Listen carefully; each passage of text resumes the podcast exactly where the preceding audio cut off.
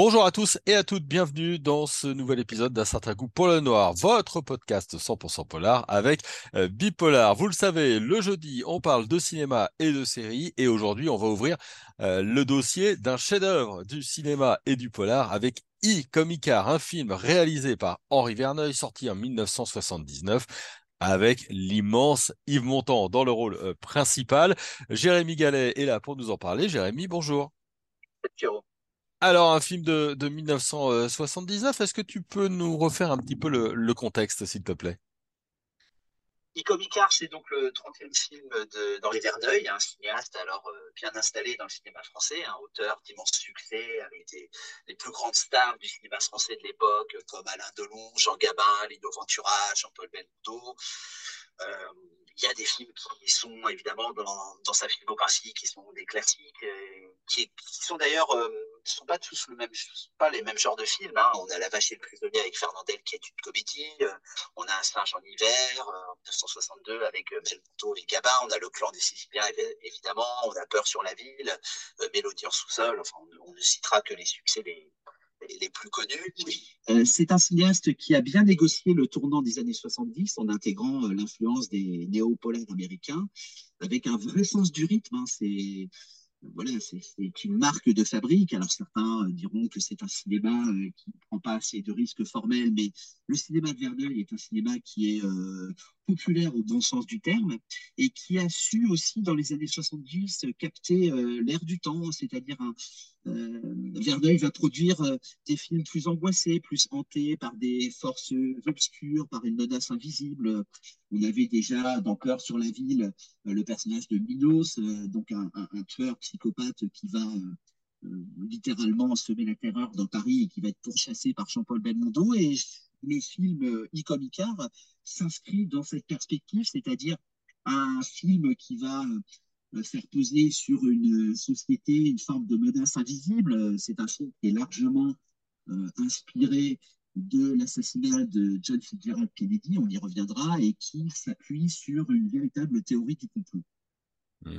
Euh, oui, le contexte est important. Hein. On, est donc quelques années après cet assassinat de, John Fitzgerald Kennedy. on est en pleine guerre froide. Est-ce que c'est un film un peu paranoïaque? C'est un film paranoïaque, c'est un film qui, comme tu le disais, s'inscrit dans le contexte de la guerre froide qui a créé toutes les paranoïas que l'on sait, on peut expliquer par toutes ces paranoïas et l'influence que ça a eu sur le cinéma, le, le, macartisme. On sait très bien qu'il y a eu ce qu'on appelle la chasse aux sorcières, on sait très bien qu'il y a eu des films de propagande, d'ailleurs des deux côtés, euh, des films de propagande du côté des États-Unis, des films de propagande du côté euh, de l'URSS, et c'est évidemment dans cette époque que s'inscrivent un certain nombre de thrillers, euh, des thrillers euh, qui peuvent être des thrillers français, comme le thriller de, de Verneuil, des thrillers américains qui sont, qui sont des thrillers paranoïaques. Effectivement, il y a, comme je le disais, une, influence notamment du, du néopolar américain paranoïaque sur ce cinéma-là, ce cinéma français. On peut citer Verneuil, on peut citer le cinéma de, de d'Yves Boisset aussi, dans cette perspective. Hmm. Alors évidemment, le, comme Icar, hein, l'immense star du film, c'est Yves Montand. Euh, j'ai regardé, il a une, filmographie absolument incroyable, euh, donc de, 1944 euh, jusqu'à 1992. Il tient le rôle du procureur Henri Volney. Comment il se débrouille, Yves Montand, à ce moment-là? Bah, il, se, débrouille très bien de son rôle. Hein. C'est un, rôle qui est un rôle assez emblématique dans la perspective euh, d'une sorte d'écho du film par rapport à l'affaire Kennedy, parce qu'on pense évidemment au juge Garrison, on pense à la commission Warren, on pense à ce juge. Alors on retrouvera ça évidemment euh, dans le film euh, JFK d'Oliver Stone, qui, repose entièrement sur la, remise en cause du rapport de la commission Warren, et c'est sur ça que débute le film et dans le rôle d'un juge inflexible, un juge à la fois inflexible et aussi rationnel. Yves Montand s'en sort plutôt très bien. C'est un rôle qui est fait pour lui, c'est un rôle qui suit aussi une série de rôles très politiques. On sait que Yves Montand a été très engagé en politique, on sait aussi qu'il a participé à cette période-là à des films de Costa Gavras, euh, ce sont des films engagés, et donc il y a une espèce de continuité euh, par rapport à, ces films auquel euh, Montand a participé. Il, a eu un, César hein, pour euh, ce film euh, Ikomeka euh, de meilleur acteur, mais le film en lui-même a eu, a eu cinq Césars. Est-ce qu'il est représentatif d'une époque du cinéma français pour toi, Jérémy? Oui, c'est représentatif du, cinéma français. Je me permets juste de dire qu'il y a eu cinq nominations au César. Oui, cinq nominations, pardon. Du montant ne l'a pas obtenu. Mais oui, oui, pardon, pardon. A été, nominé cinq fois, à cinq reprises. Donc oui, c'est représentatif, comme je le disais, d'un certain cinéma français. On pourrait euh, euh, aussi euh, parler, je, le disais tout à l'heure, des films d'Yves Boisset. ça n'est jamais que deux ans après Le Juge Maillard, le, film de Boisset avec deux verres, où là aussi on a la reprise d'un d'un fait, d'un fait qui est un fait réel, alors que là on a une fiction qui s'inspire d'un fait réel, mais oui, c'est un film qui est très politique. Euh, c'est un film qui est très engagé. Euh, je voudrais aussi insister sur l'univers. Euh, c'est un univers qui est quand même très particulier. Le pays dans lequel se déroule l'histoire est un pays qui n'est pas nommé. Pourtant, c'est un film qui a été tourné dans le quartier de la Défense. On a des barres d'immeubles, on a un environnement qui est très urbain, on a un environnement de béton, donc une, une espèce d'univers assez angoissant, d'univers assez dystopique. Et je dirais que cet univers-là, on le retrouve chez un cinéaste qui n'est pas un cinéaste de thriller, mais qui a tourné un, film qui est lui-même très angoissé, assez métaphysique, c'est Bertrand Blier dans Buffet froid, euh, qui tourne aussi à la défense. Donc on a, euh, on a à un moment donné ces films qui, euh, documentent au, tournant des années 70 et 80, en, pleine période de crise économique, une forme d'angoisse qui va même au-delà du thriller politique. Je, regardais un petit peu les, euh, critiques, hein, que ce soit de l'époque ou, plus récente. Euh, j'en ai, noté une qui dit c'est un film français à l'américaine, euh, avec un gros casting, avec le choix justement d'un pays fictif pour, se dégager un petit peu de la France. Est-ce que tu serais d'accord avec ça? Oui, je suis tout à fait d'accord avec ce point de vue, dans la mesure où, dès la première scène, qui est une scène d'action où l'on voit le président de ce pays fictif, dont on ne connaît jamais le nom, se faire assassiner, c'est très bien mis en scène, c'est très rythmé. On a une scène initiale qui nous prend à la gorge. On retrouve ça euh, dans le cinéma américain, dans les polars américains. Et puis à partir de là, on rembobine le film, si je puis dire. Euh, on essaie de comprendre ce qui s'est passé. Et en même temps, ce qui est intéressant, c'est que euh, dans cette scène initiale, on suit un tueur qui évidemment rappelle Harvey Oswald.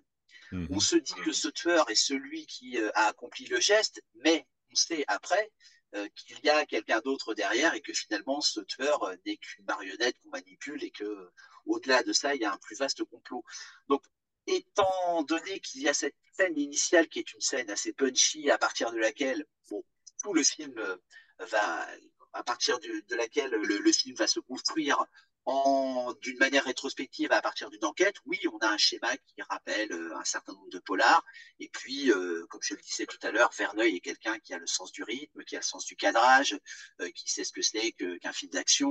voilà, il l'a déjà démontré. Donc oui, c'est un art qu'il a appris au contact du cinéma américain, mais qu'il a tout à fait translaté de façon satisfaisante par rapport à un univers qui est peut-être un univers plus, plus occidental, enfin, plus européen, occidental et européen. J'ai même lu qu'il était l'ancêtre du JFK d'Oliver Stone. je ne sais pas s'il y a une filiation, s'il y a une filiation aussi forte, mais, mais en tout cas, il y a peut-être quelque chose là-dedans.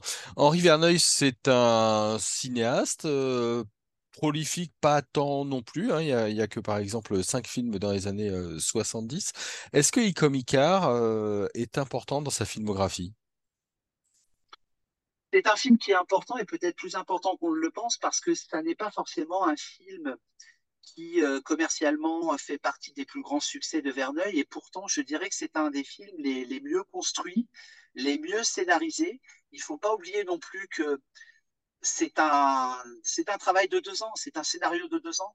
C'est un film qui est coécrit par Verneuil et Didier Decoing, l'écrivain Didier Decoing, actuel président du, prix Goncourt. On sent qu'il y a une, construction qui est euh, tout à fait euh, intéressante et en plus euh, qui va s'appuyer sur des éléments qui sont des éléments issus de la psychologie sociale, je pense en particulier à cette scène qui est restée célèbre dans le film, c'est la, fameuse la fameuse scène où on a cette expérimentation sur l'expérience de, de, la soumission. Je suis en train de chercher ce, psychologue qui a mené cette, cette expérience. Le, le, le, nom va, nous revenir. -hmm. Et, mais voilà, on a, on a effectivement une réflexion qui est beaucoup plus beaucoup plus vaste sur la psychologie humaine, sur ce qui peut conduire à la manipulation. Et ça, c'est tout à fait intéressant et je trouve assez, euh, assez beau dans le, dans le cinéma d'Henri Verneuil.